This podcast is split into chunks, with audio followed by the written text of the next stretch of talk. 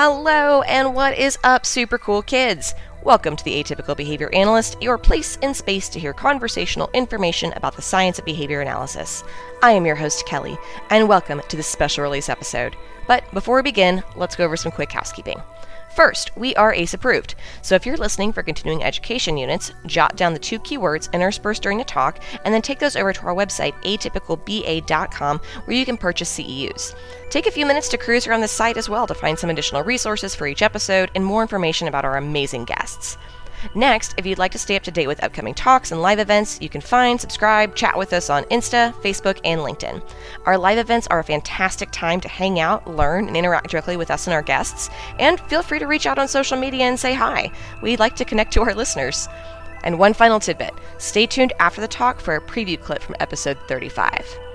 All right, guys, the good stuff. So, in today's talk, I get a chance to meet with Miko, who is an autistic self advocate living in Canada.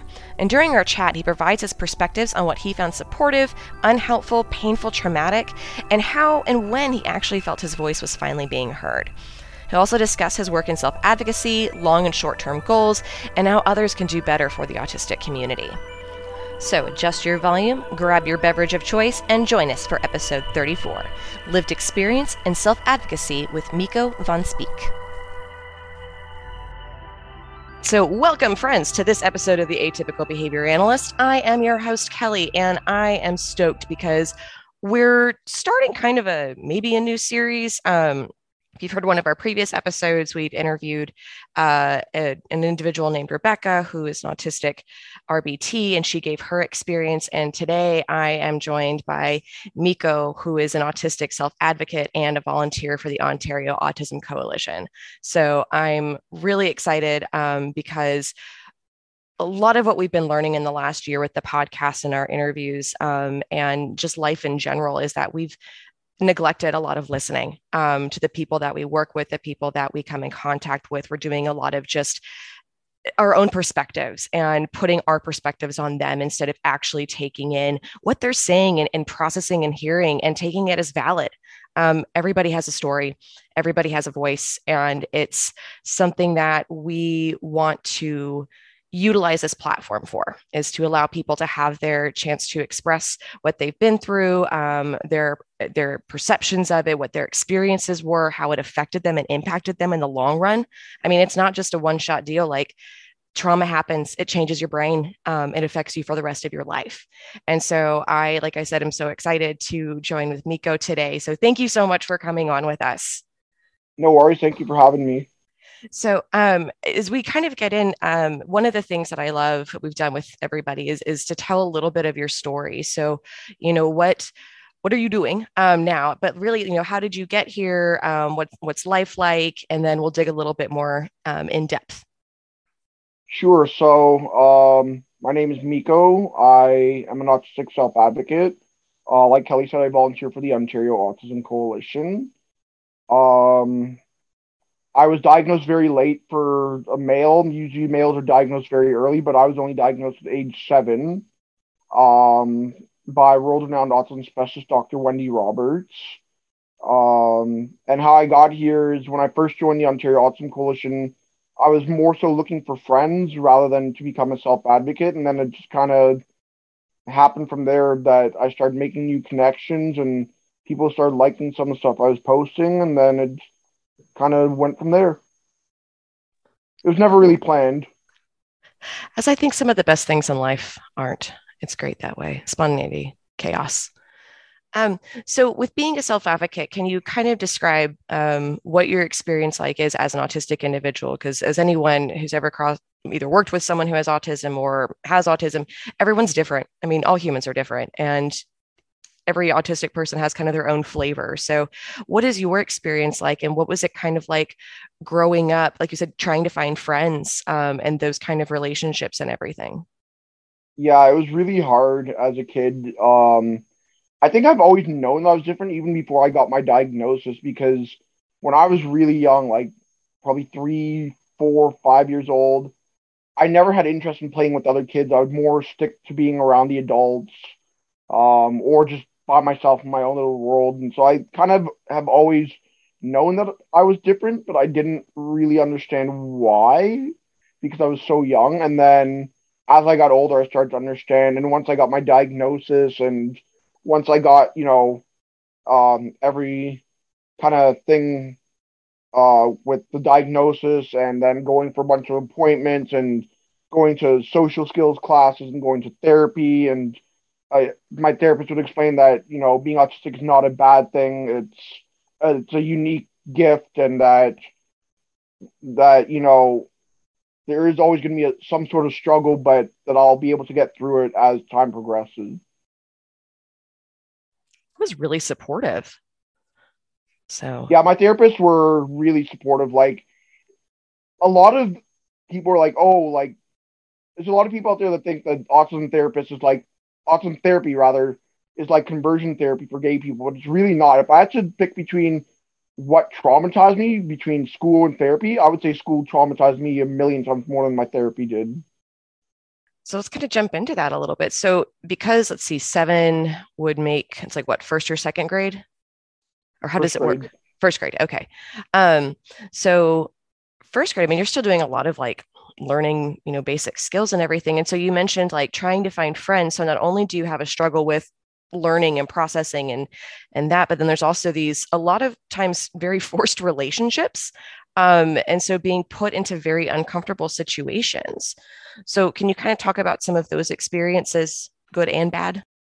Sure. So like a lot of kids in my class, they'd have birthday parties and I wouldn't often get invited. I got invited to maybe one or two. And then there'd be like kids that were like my brother's age and they'd have parties and my parents didn't want me to feel left out. So like he can only Alex, which is the name my brother, can only go if Miko gets invited as well. And a lot of the times they'd they'd kind of roll their eyes and say, okay, fine, whatever. But you could tell they didn't really want to invite me, but they kind of felt that they needed to. Um, but I mean, there was like one family that were really accepting, and they had me over to their house, and uh, they let my parents stay with me, so I wasn't by myself if anything happened. And uh, yeah, it was it was a fun party. Um, but yeah, I've always struggled to make friends, and I got bullied for being different. I think kids they don't do it out of maliciousness. I think they just do because they don't understand why some kids are different than others, and why everything happens. Well, it's you know if if you're not exposed to it, you don't know that it exists, and if it's different, then it's potentially scary. And for some people, um, you know, you've got two options. I can run towards it and embrace it and try to learn more about it, or it can freak me out, and I do my best to get away from it. And you know, it's exactly. It's not like a diagnosis, though, is you know a tiger running at you. Um, it's a human. So with right. in school and everything, um, and I don't know how I, as I talked on the pod in previous episodes, um, I don't know how public school works in general um, because I went to uh, military schools and then I was in private schools, but I don't know how the Canadian schools work. So, um, is it primary? Uh, education sectors. There's the private and then there's the public. Uh, public we pay through our taxes. So when everyone pays their taxes that goes towards our education system. And then private, you actually have to pay like out of pocket. And you have to basically, I remember when I was in private school, at the end of August, I'd have to go in to just drop an envelope with a check, and the check would be for like thirteen thousand dollars or whatever. Um, but the the the but then like they would null and void it because um they put me on a scholarship, but it was just for their like they didn't actually take the money. It was just for like uh, um, security reasons, but they'd give the check back at the end of the year because um, I was there on a scholarship. But those who were not there on scholarships, who could actually afford it, would like it. I think it was like more than university. I think like university here is like twenty grand a year, and that school's like twenty eight thousand a year. I want to say. But yeah, it's a car. That's a nice car. So, so what were the differences that you found between like public and private school, and what made the the shift from those two? So the difference with private schools, a lot of the private schools, the classes are a lot smaller, which is easier for someone like me who struggles in big environments, uh, in terms of learning environments. Whereas when I was in ele- you know, in elementary school, and public high school for one semester, some of my classes would have like I don't know, like 40 or 50 kids. Or if we're talking about grade nine gym class in my first high school, there'd be like two teachers to 100 kids. So it's like one teacher to 50 kids. And that ratio, we're not supposed to have more than, I think, like one to 25. So they're way over, but there's lack of funding. So they can't really do anything about it. But at the same time, that's illegal because of safety reasons. Like in grade nine, they just put like all the grade nine boys in one gym class, and then all the grade nine girls in another gym class, and it yeah, it was just crazy. So teaching wise, like did you have preferred teachers? Did you have preferred subjects? Were there like what were some of the issues oh, yeah. that you came so across? My preferred subjects uh, were English, history, geography, art, and then gym class whereas I'm diagnosed with severe learning disabilities in math and science. So those were the classes where I really struggled. And then we, um, in uh, Canada, in the public school system, you have to do French class as a, um, what do they call it? Um, as one of your rotary subjects from grades four to grade eight. I struggled, but I had a good French teacher. So even though I struggled, it wasn't like the teacher was being mean. He was like really supportive and one of my favorite teachers. Um, but um, I still struggled because my brain doesn't pick up other languages all that well. So when you say good teacher, like what made what made them supportive or like what were the things that they did or said they that... would always like sit with me once everyone else was settled in and try and help me to do the work and then they'd like you know uh they'd offer, and then sometimes I'd go in like before school to work on some work, or at lunchtime or after school, and they'd kind of tutor me, and and they really put a lot of time and effort. And like I was on the, I was on a lot of sports teams in school, and so they came and supported me and watched. Came, and they're like, yeah, I, I don't come for any of the other students. Like, I come to watch you play. Basically, out of like two teachers that told me I was their favorite student. Whereas I've had two teachers that literally told me to my face I would never amount to anything. I should just give up in life. So let's kind of, if, if, you're okay, let's kind of unpack that a little bit. So I mean, it's not just things that people say. Um, I mean, there's body language because there's they're sitting down and helping somebody through work and giving them that extra assistance. But there's ways to do it in both a good and a bad way. Like it's right. quiet. It's you know, I'm not calling attention. Whereas, yeah, there are times that you know, we can all be guilty of like, hey, what do you mean you don't get this? Fine, you know, see me after class. And it's not done in this way that's like, I understand and I'm hearing that you're struggling. It's more of like, you're causing a problem because you're not getting it. So it wasn't that- even that. Like, I'd get frustrated and then I'd start like getting anxious. I get really anxious when I get frustrated. I have an anxiety disorder. And so th- those two do not mix well. So, um, Uh, when you would start to experience like those kind of anxious feelings what were some of the things that you did and were they supported like or the not things i experienced like my heart would start racing i'd start like sweating i started feeling like a panic attack coming on and for anyone who has an anxiety disorder you know how much panic attacks suck Fine. such an anxiety causer for me because i remember like i'd be on my way to school like because most of the schools i went to for the first for all of elementary school and then not all of them, most of elementary school, and then the first semester of high school were like a 15 minute walk from my house. But as I'm getting close to school, I can feel my stomach going into knots, no, not knowing what what to expect day to day, and you know, you know, how are people going to treat me? How are teachers or fellow students going to treat me? And it was just school caused me a lot of anxiety. Like I, I have like stomach ulcers from stress of school. And it's something that you know a lot of uh, BCBAs and behavior analysts and um, those that work in like special ed will put in, you know, a calm down room or a break room. And it's, you know, I, it, people really need to understand the fact of it's not just to get away from work. Like it's not just to escape this little anxious environment. Like it's a whole lot more than that. And when you're a kid, those are really big emotions and you don't often have words for them. It's like, how do you feel? Huh? Like, I don't know. What does my face look like? Yeah, we didn't have that. We like, um, when I, even when I was at the private school, they would just allow us to go for a walk in the hallway to clear our head. Um, and the, and also with the private school, they'd get a lot of like volunteers that uh, would work with kids that would come into the classroom and help the teachers, but they obviously had to beforehand. They'd go through like a interview process and they'd go through like a police background check because they're working with vulnerable people. But these volunteers were absolutely amazing. That's really cool, um, and not something that's. and then we'd common. also get like uh, teachers that were in teachers or students that were in teachers college, and they'd come and do their placement at our school, and then one of them ended up being a teacher at that school after teachers college placement. What was your perspective on them? Um, yeah, it was um, very interesting seeing someone because when you think of a student teacher, you think, okay, this person's going to do the placement and you're never going to see them again. And then, like two years later, oh, they're your teacher now. So, do you feel like she learned anything from you? Um, yeah, I definitely feel like I learned a lot from them, but they learned a lot from me. I think it was a mutual kind of we learned stuff from each other, not just myself and the teacher, but other students and the teachers as well.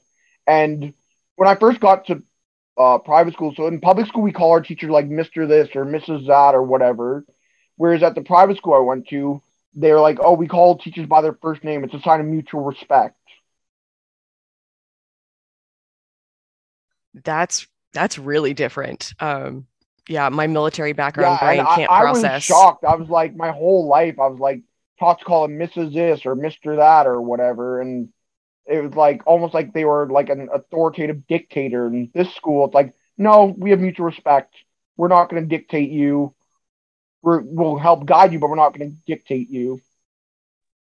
I think it's a beautiful way of saying it. Like it, it's guiding. You know, I don't I don't know what you experience. You know, everything's it, it's me there, but there has to be that um, that relationship. So it's like I know where you want to go. I'm not going to force you to go that path. I may have good intentions for you. I may want to lead it out a certain way, um, but you know, we can't come in and be judging and be like, oh, well, because you didn't do it my way, therefore you know you're not going to succeed which it seems like the teachers that you had that weren't supportive that was kind of their mentality with it yeah, but also their mentality was you're the student, I'm the teacher, I'm in charge of you while you're here. Whereas it wasn't like that when I was at the private school because like they they knew that they worked with students who obviously had trauma and we'd have school sessions and they'd have bring in psychologists to talk to us and you know be able to get a little bit of counseling. Even though it wasn't enough it was a start at least well, and it already breaks out of like the stigma that there's mental health issues because people forget that there's a lot of comorbidities um, with autism. A lot of times there's depression, anxiety, processing disorders, and there's and yeah, it's not only that, but there's also no trauma from past life experiences, not even to do with autism. It was like to do with bullying or to do with uh, certain, I guess, um, uh, tragedies that had happened in my life, like outside of that, and so there's also that added trauma as well. And, you know, um, I remember it took me a while to open up to my teachers. Like, I kind of put this shell around myself almost to protect myself. Think of like a turtle going into its shell to protect itself from enemies. It's kind of like I put up a wall, figuratively speaking, um, between myself because I was scared to get hurt again. And slowly over time, with their kindness and their generosity and their approach to things, I was able to break that wall. They were able to break that wall down, not in an aggressive way, but in a way that I could start to trust them. Yeah. And it, for a lot of people, you know, as teachers, they may only see that student that one year. Um, they may catch them a couple more times. And so the lack of investment that happens, it's kind of like, oh, well, someone else is just going to get them. And for me, I'm kind of like, then why, why are you teaching? Like, you know, these are these are humans, and you know, in some cases they're little humans, some cases they're bigger humans, and but they're there to learn. And you know, if we've learned nothing from the science of behavior, like we're really good at imitating things. And so when that kind I mean, of I, lack of disrespect I had happens, two, te- I had two different teachers three years in a row, so it wasn't like they're gonna see me and then someone else was gonna get me. Like I had them three years in a row each, so combined six years. So they got a lot of time spent with me. Okay, that's better than what I was anticipating. so, which okay, so with with some of those that can be good things and it can be bad things. So, what were some of the the bad things that you wish would have been done differently or been handled differently, if you don't mind sharing? So, in my um, immediate area, there's there's two high schools. Um, there's one that's more um, academic, and there's one that's more hands-on, technical kind of. But the the thing is, there's different catchment areas. So if you're if you live in a certain part of the district, you go to one school. If you live in a certain part, then you go to another school. And the school that I was supposed to go to uh, was a more academic one, but because of my academic struggles, they wouldn't take me, even though they legally had to. And so I was like back and forth with interviews between the two schools. Eventually, the one school that wasn't even in their catchment area took me, even though like I remember going for the intake interview with my dad, and the the guidance counselor did it because the principal was dealing with another issue, and because the principal usually does the intake interviews, and this is at the public um, high schools uh, before I went to private high school, and the resource teacher that did the interview basically was like, "Yeah, you won't make it in this school. It's very academic. You'll probably end up wandering the halls or sitting alone in the bathroom." Ba- basically saying I'm not smart enough, and like she wouldn't. She didn't actually say, "Oh, you're not smart enough." She was basically like, "You're not going to make it academically here. You'll end up wandering the halls or being in the bathroom." And I'm like, "You do know I can get a tutor, right?" She's like, "Even with that, like." Some classes you might pass barely, in, but a lot of classes you're still to fail and blah blah blah blah blah like in front of my dad i'm like even my dad is like okay yeah we're out of here we got up and left i mean if you have the audacity to say that in front of a parent like uh, yeah i want no part of whatever this institution is the thing is she wasn't even supposed to really do the interview. The principal had her do it because I, I seem to remember the principal was dealing with another kind of issue.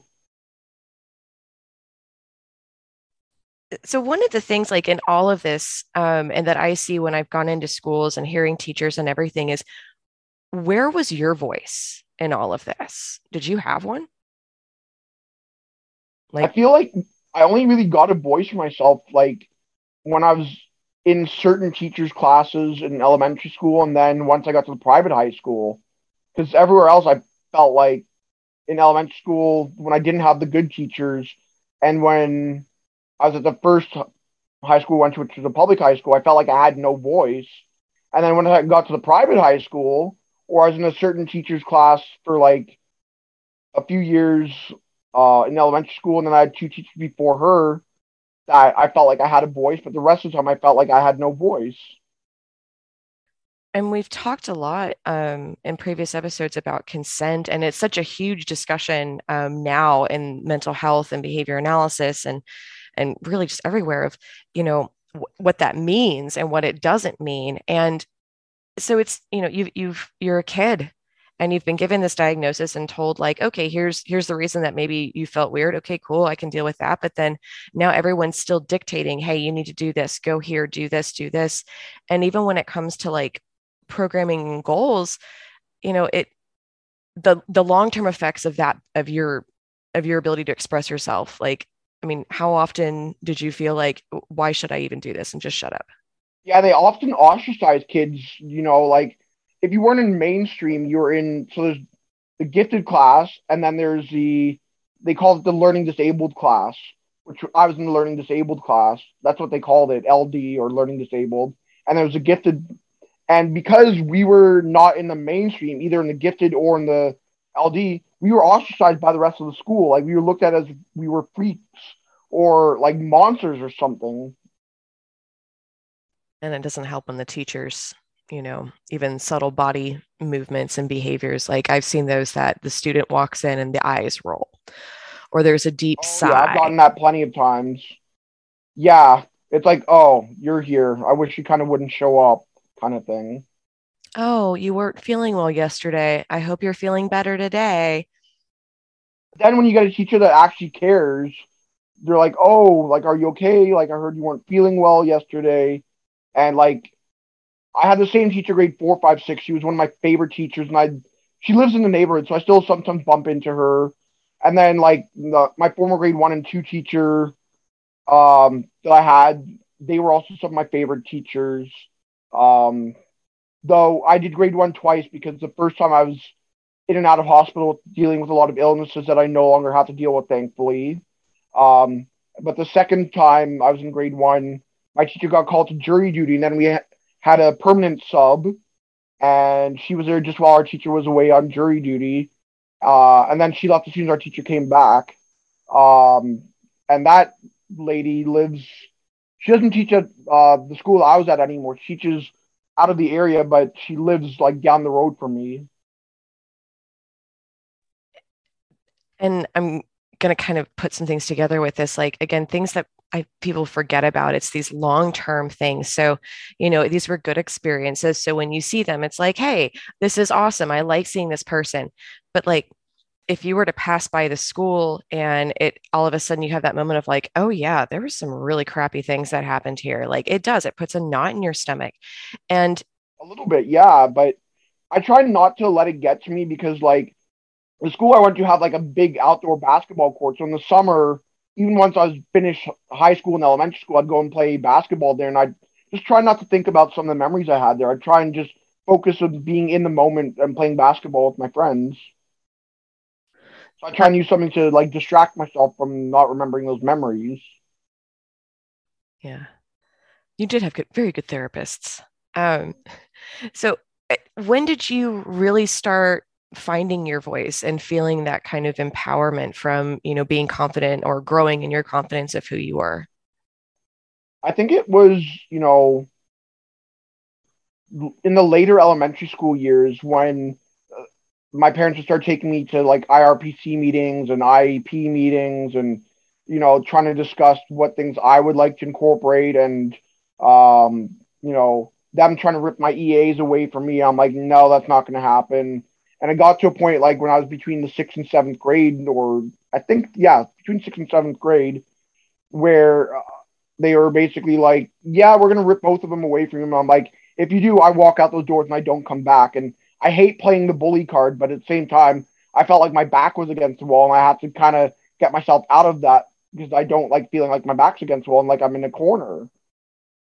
And I don't like to think of myself as a bully because I'm typically very, very nice. But if you go get on my bad side, that's when it's not going to be a pleasant time. Understandable. When you're not being heard, what do we do? We scream louder. And if that doesn't get answered, we go to the next step. We go to the next step until something happens. So, yeah. And eventually, like, okay, well, then we'll give you one of your EAs once a week. I'm like, no, no, no, no, that's not. And then they ended up just ripping them both away. And no matter how loud I screamed and yelled, they just didn't care then they wonder why I struggled in the seventh and eighth grade. Like those were probably probably my worst years of elementary school. And then also third grade, because the teacher I had in third grade wasn't that great, but the teacher I had in first grade, second grade, and then fourth, fifth, and sixth grade were all great. Because the teacher I had in fourth grade I also had in fifth and sixth grade. So those three teachers in grade one, two, four, five, and six were like my three favorite teachers. And then also my French teacher I had uh, as well. He was really great as well. That's so cool. I also love the fact that you were able to, everyone's still kind of in the area. That's really nifty. Well, a lot of, uh, actually, a lot of the teachers that retired, that I, that I a lot of teachers I like retired, they were uh, kind of older when they had me, whereas like two of them were like right out of teachers college, so like really young, so they're still teaching. But the ones that were older have retired, and like the one I think moved to Niagara on the Lake, and I don't know where the other moved to. Sweet. Yeah, Niagara on the Lake kind of borders the U.S. Like from the Canadian side of Niagara Falls, you can see the U.S. side of Niagara Falls. So you can see to a different country. It's kind of cool that from one country you can see into another country. It's a real pretty, pretty view too, as opposed to if you. Yeah, and there's a border. There's a bridge where you can walk across the border. You take your passport and you can only walk across the border for a day trip. On the bucket list now. I just found my passport the other day too. Yeah, oh, you should see it. Like all the uh, so we have this thing called Service Ontario where you go and renew your passport. The lineups outside of all the Service Ontario because people realize, oh, well, I was in lockdown, couldn't travel, and I didn't check my passport. Now I want to go traveling. Oh, my passport's expired, and like everyone's realizing it. Whereas I did mine before the pandemic struck. Yep, I got mine renewed right like the year before, so I'm like, yeah, I'm solid. I got this. Yeah, my my passport, my South African and my Canadian passport, because I'm born in South Africa. I have both passports, and they both don't expire till like 2025. Sweet. But for reference, I was born in 1995, so I'll, I'll be 30 when it expires. I remember being 19, not wanting to turn 20, and I joked that, oh, I'm going to go to Neverland with Peter Pan and never age. I'm still holding on to that. That's still my yeah, goal. Still holding on. I mean, like, I have knee problems in my right knee due to genetics, and I went to my doctor about it like last year before we went into the last lockdown. And my my um, doctor's like, "Yeah, you're gonna need knee replacement surgery by the time you're 70." I'm like, "Yeah, you just made me feel really old, there, doc." it only gets worse. so with yeah, it being only gets worse with age. Yeah. So you were born in South Africa, and I know you told me you guys um, immigrated to Canada when you were younger, but you guys still go back periodically. What's the difference like when it comes to the disability culture um, compared to Canada, the U.S., South Africa? Um, yeah, like so I went back the last time in 2016 into 2017, and uh, there was a incident where me and my dad had to go to the emergency room there. And when they looked at our medical files, they're like, "What is autism?" Like they doctors that were trained working in hospital didn't know what autism was, and they don't have a, a um well versed idea of what autism like is or what it does like here in North America. And there are groups that are now starting to advocate like we are down in South Africa. I've been in touch with a couple of them via social media. Um, but there's still so much work to be done um, there compared to here. Oh my God. So let's kind of jump into that. So, what kind of work are you doing when you say you self advocate and then you're volunteering? Um, what is that experience? So, uh, before the pandemic, myself and a group of parents from the Ontario Autism Coalition would go to the Ontario provincial legislator every day and sit in on question period, which is where the, opposition parties um, ask questions to the government and the government kind of ramble on like about something completely different to what they're being asked and they don't answer any questions um, and we would try and get meetings with any MPPs, whether it be government or opposition, to try and get our voices heard. Uh, and then the lockdowns happened, and we started doing what we call Twitter storms, where we tweet at the government who thought, okay, the pandemic's happening, now we can avoid these people and focus solely on the pandemic and not on their rights and their, you know, livelihood. And then we like mass tweet at them, and then they start blocking us. And before the pandemic, also on Fridays, we would do uh, peaceful protests outside of the government um, MPPs constituency offices in their ridings rather than at the provincial legislator. And like every week they'd call the cops on us because that seems to be their tactic.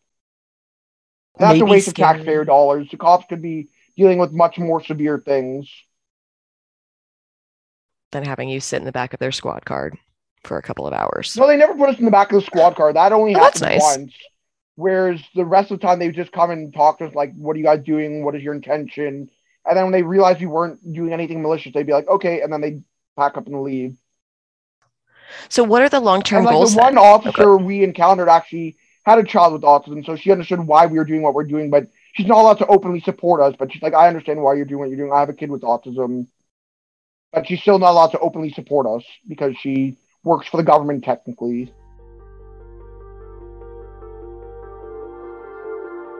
All right, pardon the interruption, friends, but if you are listening for continuing education units, here is the first of your two keywords. Your first word is heard. H E A R D. Everyone wants their voice to be heard. Yay, semantics. Um, so, like, what are the long term and short term goals for what you guys are planning with the coalition? Long term goal, we want to get every person with autism regardless of age, proper needs based therapy, whether it be ABA, IBI, speech or occupational therapy, or any type of autism therapy, um, and no age cutoff, because right now every therapy gets cut off at age 18 for government funded, but if you can pay out of pocket, then there's you can go to a private thing and they'll work with adults, but that's few and far in between. And we need proper funding for that therapy because in Ontario, like if you're doing full time ABA or IBI as a client, it, like, the cost is like ninety grand a year. Not every family has ninety grand to just fork out. Holy cow! Whereas the government's like, oh yeah, we'll give everyone like twenty five thousand, which covers like two or three months at most, and then you're done with all the money. And then oh, we'll give you a another five thousand dollar top up, which will cover like two weeks, maybe three weeks, and a lot of and it's like you get that from like twenty, like maybe combined thirty grand for every year until you turn 18 and then once you turn 19 you're cut off. Or 18 once you turn 18 you're cut off. And it's just like no that's not proper funding and then they it's like they think one size fits all and it's not. Every person with autism like every neurotypical person who doesn't have autism is vastly different from one another we have a saying in the ontario autism coalition if you've met one person with autism you've met one person with autism I like the phrase too with the, you know, it's needs based. Um, yeah.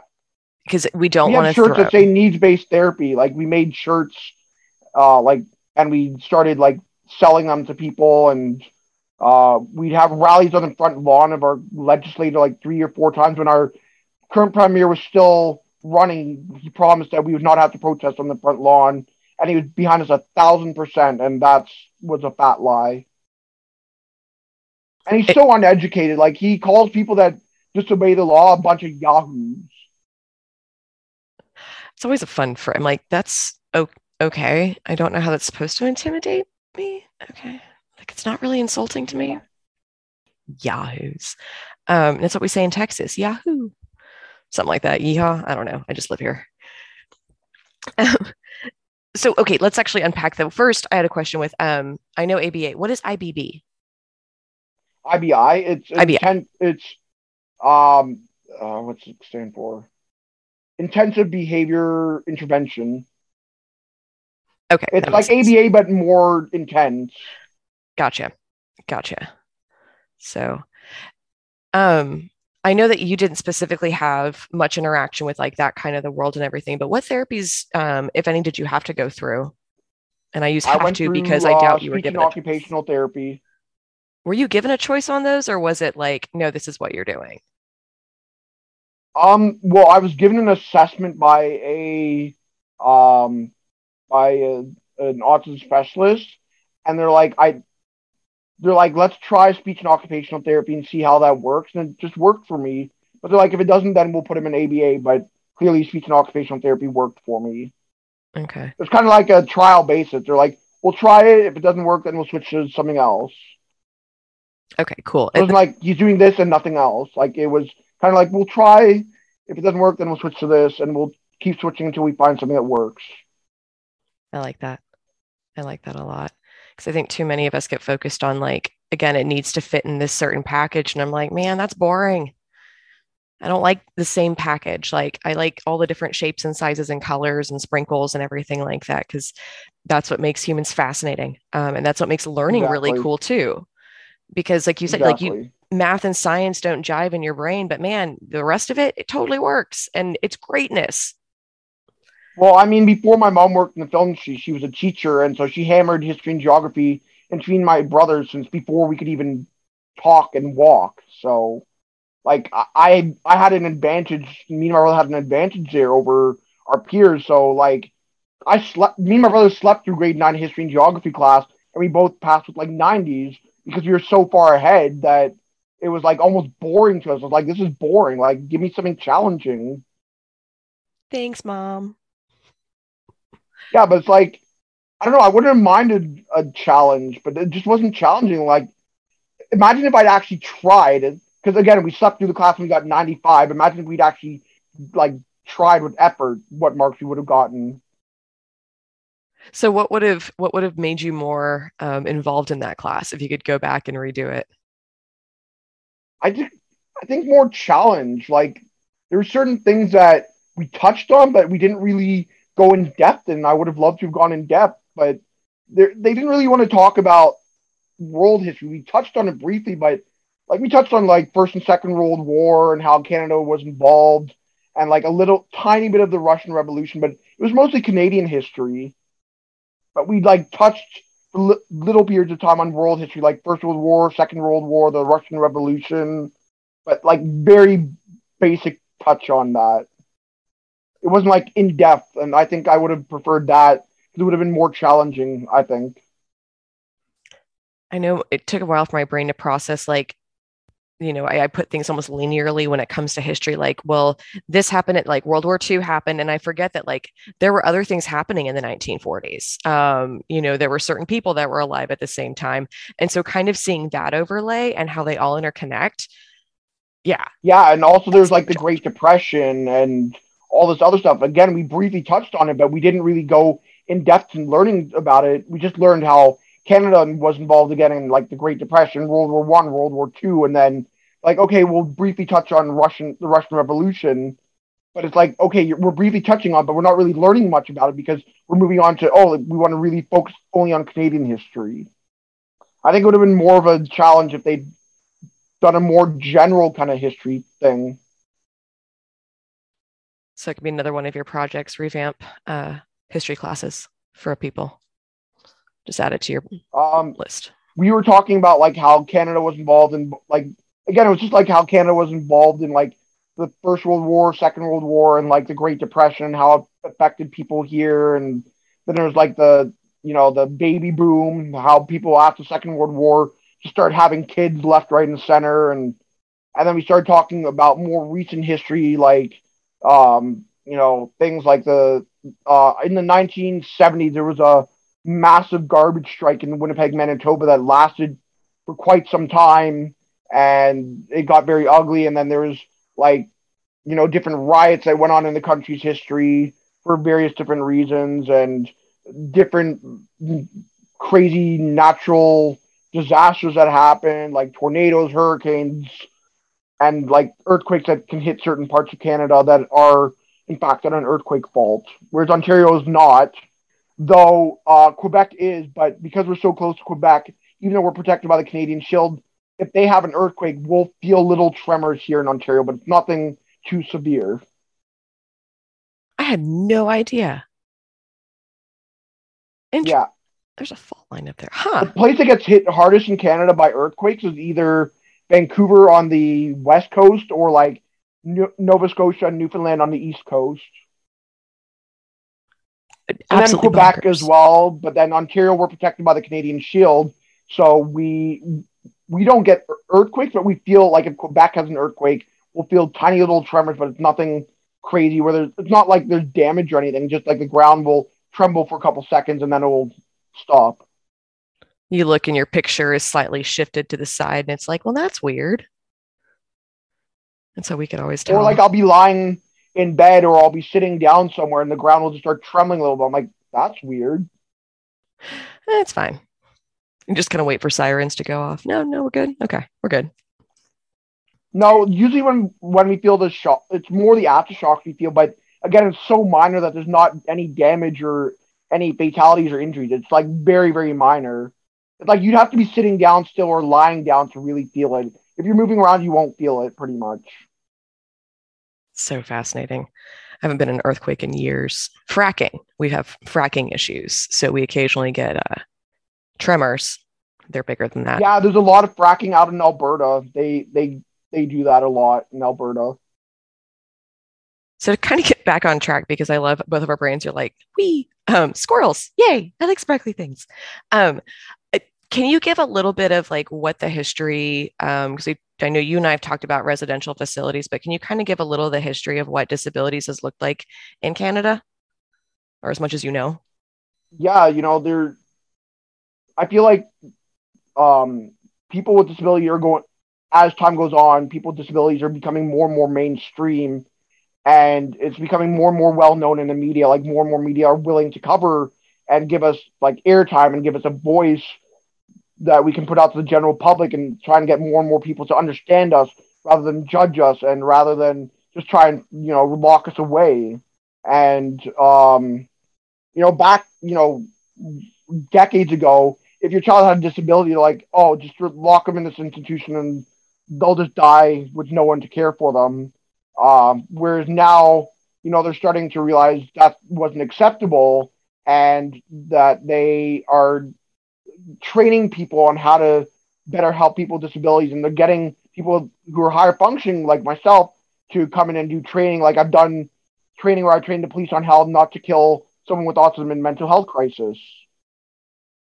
And how like to get group home workers to better understand their clients who may be nonverbal. Like there's a group home like right down the road from where i live where a lot of the them are physically adults but mentally they're like that of like infants so like they're not toilet trained, they're still in diapers, and you know you have to train the staff. Okay, what to look for, um, to see if they need to be changed, rather than just waiting until they soil themselves. But what to look for if they only have peed themselves. I mean, there's a huge discussion that needs to be had on dignity, um, and understanding that you know the difference. Yeah, also, we want to get more disability washrooms built because there's not enough of them like a lot of the parents that I went to Queens Park with, uh, which is the Ontario legislator, um, they have kids who are more on the severe end of the spectrum. And so, luckily, the one MPP that hosted us, Minister of uh, Provincial Parliament, um, let them use their office like as a like uh, they had a couch that was pretty high off the ground to change their kids, but there was no disability washroom. Even our local legislator and we're trying to get that built in one of the parts that isn't used right now or never really has been used. Um, and we want to get more businesses and restaurants and and other places to build disability accessible washrooms. It's there's so many things that you don't realize how ableist society is and how ableist the cultures are um, that we're involved in until you know either you injure yourself and you you know you're in crutches or in a wheelchair or you get your eyes dilated and have to have an eye patch or something um, or you know you have a traumatic brain injury or you get paralyzed due to an accident.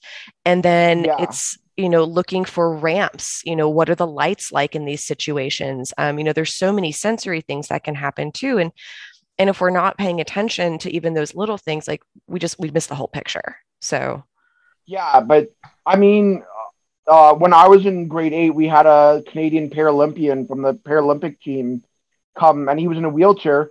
And there's a uh, big tower that's very famous in Toronto called the CN Tower. Um, and he did this. There's a stair climb where they do it for charity, and he did the stair climb up this building in his wheelchair. That's incredible. And like his arms were the size of my head because of sure. like how powerful, you know, how powerful he is upper yeah. body because he's in a wheelchair and he climbs like 1500 steps in a friggin' wheelchair. I don't know how you do that, but he managed to do it somehow. Yeah, and wheelchairs are not light in any way. Like even the sports ones, it's like, how the heck did you learn to climb stairs in a friggin' wheelchair? They're not made for stairs, they're made for ramps. Because he's a badass but it's it's one of those things that people are like oh well he just learned to adapt. He got stronger so therefore we don't need to make changes. And i'm like you just missed the entire no, part. One person. Yeah exactly. It's one one. You know it's much easier if we make it accessible to everybody. Yeah. Even that guy could sometimes maybe use a ramp if he's tired and doesn't want to use all his strength to climb a set of stairs in his wheelchair. Because he just climbed you know 1500 stairs going straight up kind of. Yeah but so yeah, so, why don't we make him climb another fifteen hundred stairs? Like, no, he just climbed fifteen hundred stairs. He doesn't need to climb another fifteen hundred. He shouldn't have to. Like, so so what are some of the things that um, practitioners, teachers, humans can start to do that would that would make things better? Um, you know, little things, big really things. Think, you know, if they're working with young clients, you really try and reach out to autistic adults like myself and other autistic adults that I'm friends with, and not just here in Ontario, but all over, no matter where you work, try and reach out to you know adults with autism who have lived experience who can maybe guide you in the right way and listen to our experience and learn from our experience. I think that would be really and like especially like, you know, one of my goals when, you know, right now you can only go into hospitals via appointment.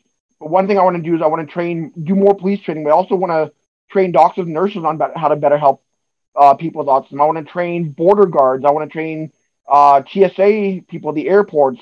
There was this mom in the autism community. She's a flight attendant here in Ontario, and she was started this program called Open Skies for Autism. It's a, there's a Facebook group on um, Facebook, um, and she would train like flight attendants and pilots on how to better help airplane passengers and how to be more accommodating to them if they have autism.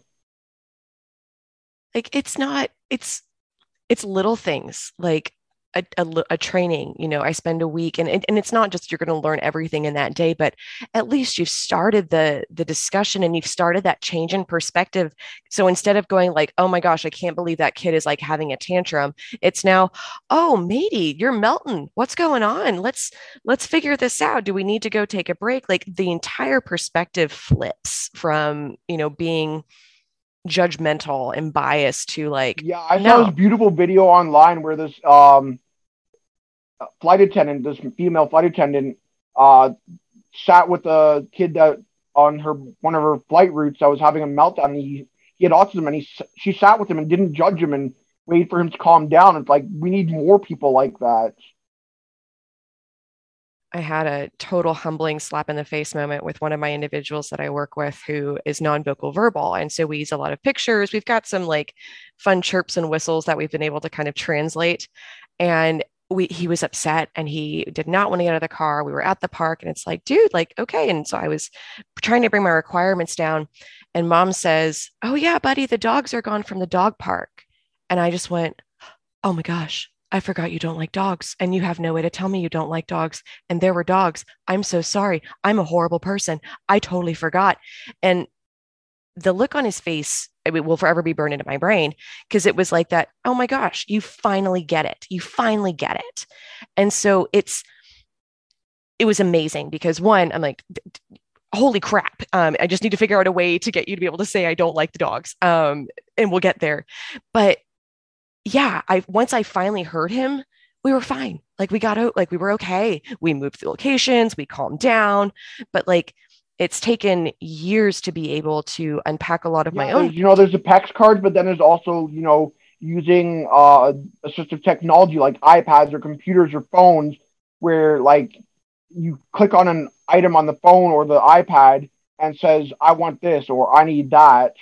And they do it independently and they learn to communicate using that rather than speaking like me and you do so that's another kind of question I have. So for those individuals who lack those kind of sophisticated skills, like we can have a conversation, but like my buddy, we speak in chirps.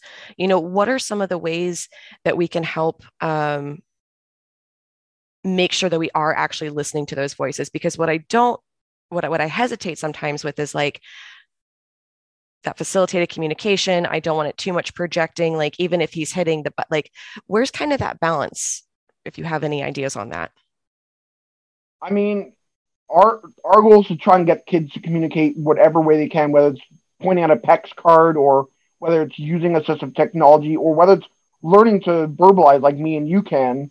But we want them to communicate in any way that they are capable of. We don't just want everyone to learn to communicate like me and you.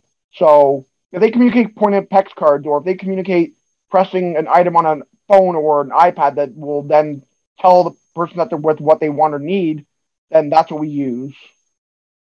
Very cool. Um, I know, and so I'm just curious on your thoughts of this. Um, a lot of autistic kiddos that I've worked with will script, so movie scripts, TVs, all those fun things, and it's fantastic. Oh yeah, like a lot of it's so funny. Like, um, a lot of so I went to camp that accommodated people with autism, though a lot of the campers were not autistic, but there were some, and also some volunteers that were autistic. And this one individual he would sing songs from his favorite Disney movies, or he would repeat lines from his favorite Disney movie over and over and over again, but he would not communicate with us. He would kind of just be in his own world, but we're like, you know what? Let him be in his own world. He seems happy. Let's just keep him happy and comfortable. well, and sometimes too, like you can kind of play the figure out, like, okay, once I figure out what it's from, you know, is there something that you're trying to communicate with it and you just don't have those words? And he just kind of sing it by himself or like script different lines. And it was kind of funny. Like some of the lines were quite funny. And We'd like laugh, not at him, but we'd laugh kind of with him.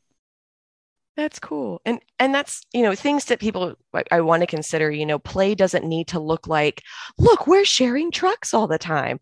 Like sometimes it's just hanging out and kind of, you know, chilling.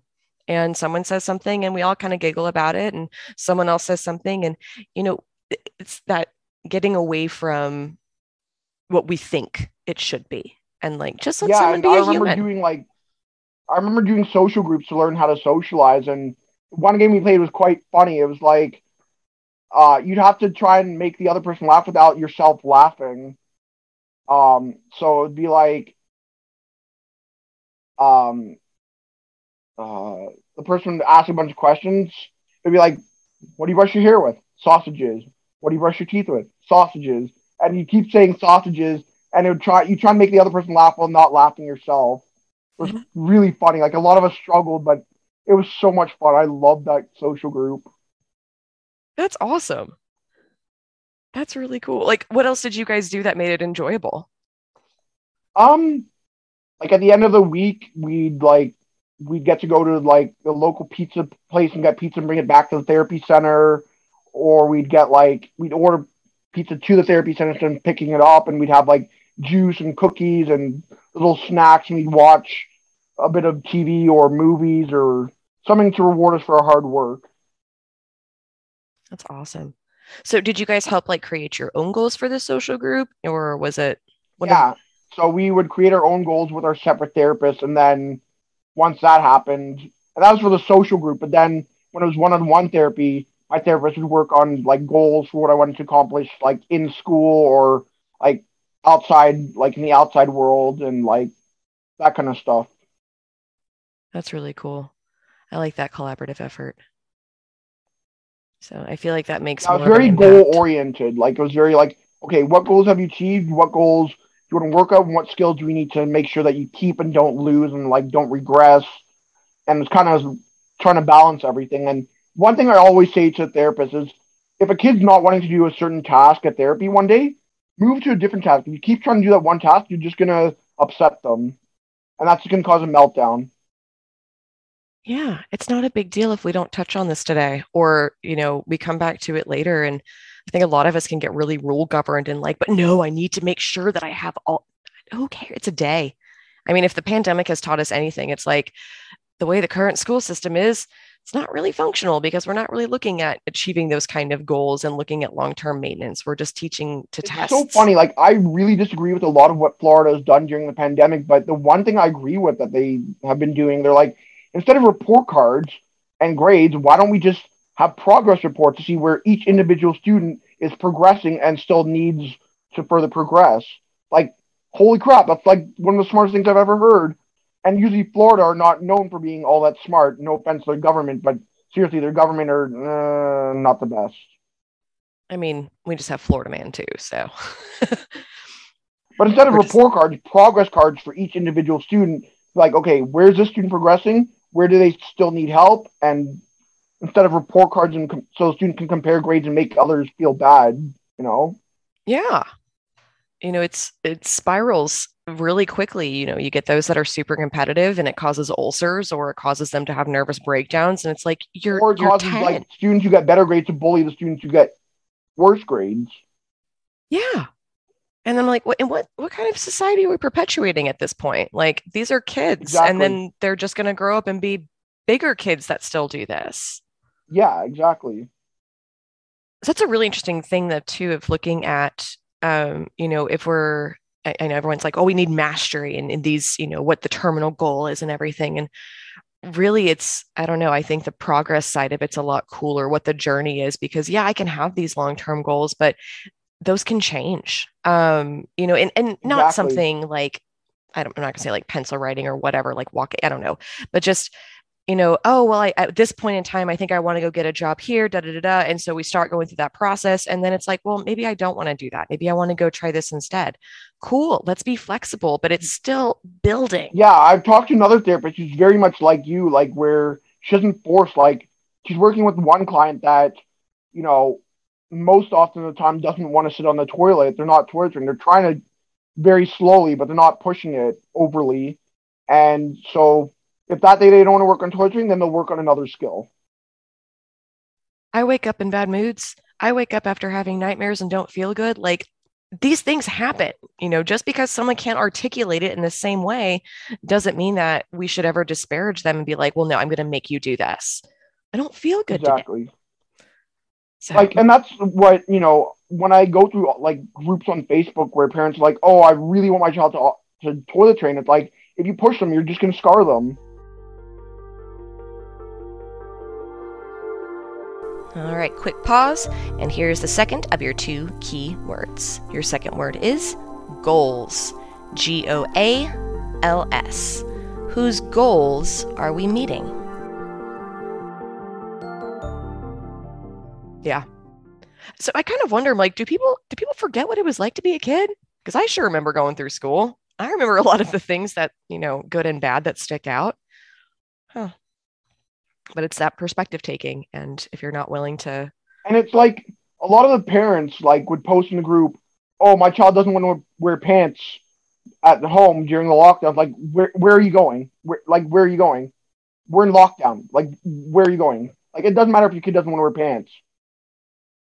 You know like for um, girls a lot of times it's you know they don't want to wear a bra and i'm kind of going so give them options. T-shirts sports bras like they don't need to you know just because their peers look the certain way and that's what everyone says like if it's not comfortable then why are you going to force them to be uncomfortable their entire day? Like you're just agitating. You know like you know girl a lot of like the parents if they had like a daughter who's like hadn't developed uh, you know a chest yet it's like they don't they don't need to wear anything above like above the waist. Like let them run around naked. Like you're not going anywhere. Where are you going other than the grocery store once in a while in the pharmacy or the liquor store. But that's once in a while. It's not every day. Like, where, where are you going? Like, seriously, we're in lockdown. Like, where, where are you going? Yeah. What's the context? What's your, what's the purpose of this right now? And if it's just so that you can be in control, meh. Yeah, it kind of feels like that. And it's like, if your child wants to run around in their underwear or diaper, whatever, let them. We're in lockdown. It doesn't matter. It's not like you're having people over. It's not like you're going anywhere see, and I quite enjoyed that freeing experience. That was my favorite thing. Run around, not have to see anybody. I mean, I'm a very social person, so I kind of struggled. So, like, I like a lot. I know a lot of my neighbors, so I'd stand on the sidewalk and they'd stand on their porch. So I could still see them physically distant, but like, I wasn't like actually going up and hugging them or going into their houses. But just good to acknowledge that there's another human still there. Yeah, but as soon as I came back inside. My pants came off, my shirt came off, and I just run around in my boxers. Yeah. So that's where like we, we get stuck in our heads too often and what this image of like perfect or families or classrooms or whatever environment it is needs to look like. In reality, I'm like, scrap it. Because it's it's much cooler to look at, you know, okay, I'm going to go super metaphor here, like whatever colors you have in front of you and create your canvas as you go, as opposed to already having it in mind. So, exactly. and, my... and it's like when I think to, you know, when I see like parents, some parents who don't mind their kid running around naked, and it's like, even before the pandemic, like if their kid was running around like just in a, their underwear diaper, if they're like really young and they have guests over, little kids don't need privacy like until they get older. It's, like, all learning. Yeah, it's it's really like little kids don't need privacy. Babies don't get privacy. They don't get to decide when when and where they're changed or whatnot. No, and that's you know, it's looking at skills and and where we're at and like you said the context of it. You know do we need to worry about this right now? No. Okay let's not. Why are we freaking out? Because it's just putting undue stress on the kid or the other person. Exactly, exactly. and then like and then as you've pointed out this whole time like long term that sticks with you.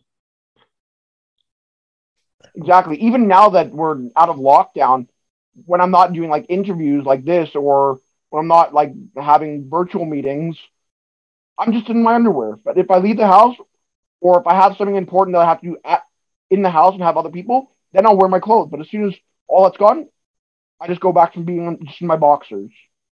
Solid, man. I brought it up on the pod before. No one knows if you're wearing pants when you're on Zoom. It's a glorious thing. It's my favorite.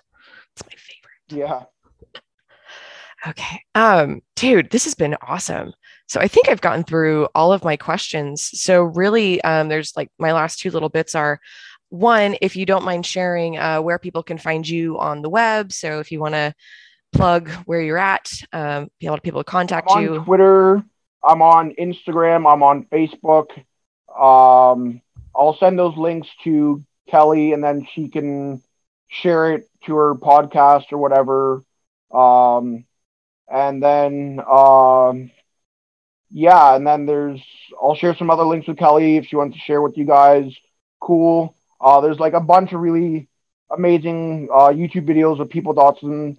Oh, what did you think of the the autism friendly town video that I sent you? Did you watch that yet? I haven't watched it yet. I have a friend that I was like, you, you need to watch this with me. So it's on our. We're gonna watch it this weekend when we hang out because she was really excited too. Who's this that you're talking about? Um, she's another. She's a. I've known her for like 15 years. So okay, she works a lot with transitions. Watch it together. Yeah. Nice. Yeah, because I told her I was like, "Did you know about this?" Because I figured she would, because transitions and that's her jam. She's worked in schools most of her life, and I was like, "Okay, we're gonna we're gonna sit down and watch this, and it's gonna be glorious." So yeah, I think yeah. the video is only like ten minutes long or something. Oh, but perfect. still, it's like it's really great. And then yeah, there's this movement that's sweeping across the U.S. called like radical unschooling, where like parents aren't enrolling their kids in school because they realize kids don't need to be in school; they can learn in other ways. I really dug the concept of unschooling. Um, I wish I had that option when I was growing up. I feel like I wouldn't have some of the same emotional scars that I do now. I definitely would be less of a perfectionist and not have given myself ulcers. And also, I wish like it would have let me to not to give less of a f- honestly. Exactly. Exactly. So, last thoughts, um, recommendations, how to make the world better. What can we do? Listen to autistic voices. Like Kelly's having me on her podcast here, and I've gone on other podcasts. I'll send you those as well. But like, really listen to people with lived experience, like myself and other autistic adults and self advocates, because we've lived it. Now we're trying to help future generations so they don't have to go through the same struggles we had to go through. I really dig the lived experiences because I know some people hesitate with like, oh, well, they don't have a diagnosis or they're self-diagnosed. Uh-uh. I lived. I've been through I this. feel like here's the thing though, with self-diagnosis, that can get very dicey because it's like then people can self-diagnose themselves. If we allow that, then they can self-diagnose themselves with, with anything, and that's going to clog up the healthcare system. if you pursue things, I suppose. So I guess it kind of depends because for some, just having that label makes things okay. Um, but yeah, But I an mean, there's so, there's so many people I see, you know, on uh, on the news getting arrested for like faking cancer or and like taking a bunch of money that people raise for them that they dupe into doing that. And it's like that's one of the things that just really angers me. grifters. Yeah. I don't I don't like grifters because they tend to prey on extremely vulnerable people. So and that And also, like, if you have any other uh, behavior therapist friends that want to reach out to me, you can feel free to give them my email um, and my Facebook. And yeah, cool. Well man, this has been absolutely amazing. And I'm so stoked that you came on. Um, I appreciate it immensely. And hopefully, I mean, we can chat later about other things. Yeah, and uh, hopefully you can eventually come up to Toronto. I'd love to meet you in person. Hell yeah.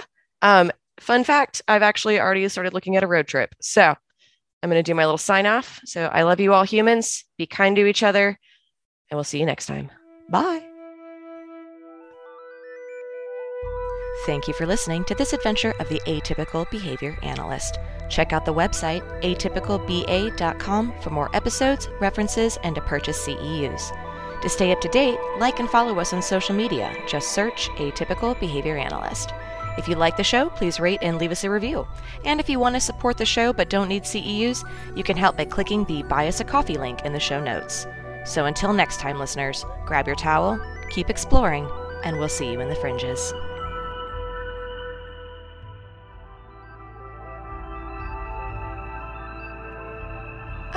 Well, hello again, friends. We appreciate you sticking around to hear this wonderful preview. So, enjoy a clip from episode 35, and we'll see you again soon. Sometimes our really savvy owners that have kids will say, Oh, this is just what I did with my child. I'm like, Exactly. So it's fun when they draw those parallels for you. for sure. And then when you pointed out that you can do this with their significant other too, then they really, you know, you really have their attention. That's my least favorite question, though. Can you train my husband too? like, just don't don't ask me that.